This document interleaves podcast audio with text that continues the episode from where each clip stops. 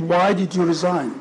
You knew nothing, you heard nothing wrong, you never reported to anything that was going amiss, you only heard when people died. So my question must be, why did you resign? As I said in my resignation letter, that I am taking political responsibility. I took it a very conscious decision that things have gone horribly wrong under the mental health care unit, which I could not keep myself in the system. And I couldn't justify earning a salary after that.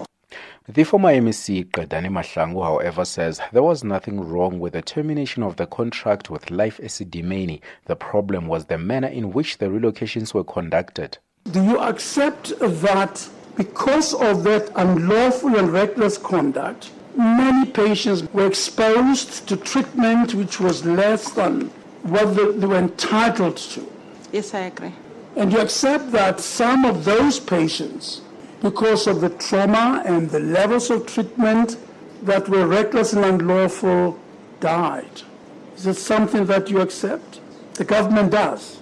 And Yes, they've already yes, yes, it's fine. It's okay. it for purposes of these proceedings. Yes, I agree. Mahlangu says she only became aware that patients had died in September 2016 when she reported to the Gauteng legislature. No less than 80 patients had died by then, but Mahlangu says departmental officials gave her a figure of 36. On Monday, she told the hearings the investigation by the health ombudsman was her initiative. Yesterday, however, the former MEC challenged one of the findings in the ombudsman's report that it was Health Minister Dr. Aaron Motsoaledi who shut down the NGOs after realizing they were overwhelmed. She was responding to Section 27's advocate Adila Hassim. The minister's team joined our initiative and we went together to the NGOs But why would he need to put together a team if you were doing everything necessary? because he was sending his team of experts to support what we were doing in the province. And so when the Ombud says that the minister sent in a team urgently and that they were the ones who made the decision to close down the NGOs, you say that was It is factually that's incorrect. not true. And I said it in my engagement with him. It is factually incorrect. Mahlangu also says she doesn't understand why anyone would fear her. Senior departmental officials, including former HOD Dr. Barney Selebano, have told the hearings that they were scared of her. Justice, maybe I, I don't know why would someone whom I was working with, every time when we have a meeting, they come to meetings, and all of a sudden they say they were scared of me.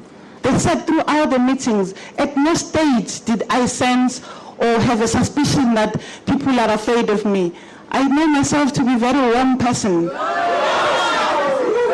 So I am not sure when there's an impression that the officials concerned are afraid of me. I'm not sure, Justice. I, I can't hmm. describe that honestly.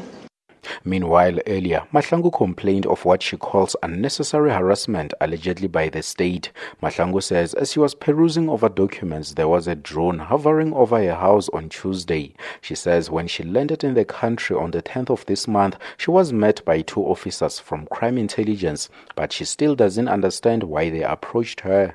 I did ask them how did they know I was in the plane because I didn't do traveling arrangement through any traveling agents. I did them directly with the airline, but they didn't answer me, and I did not expect an answer because they said they're from crime intelligence. But when the drone was hovering above my house yesterday, I started asking myself questions, and I do not know why I'm being harassed because I came here voluntary, and there's no reason for anyone to harass me because I am committed to work with government to ensure that the families find closure.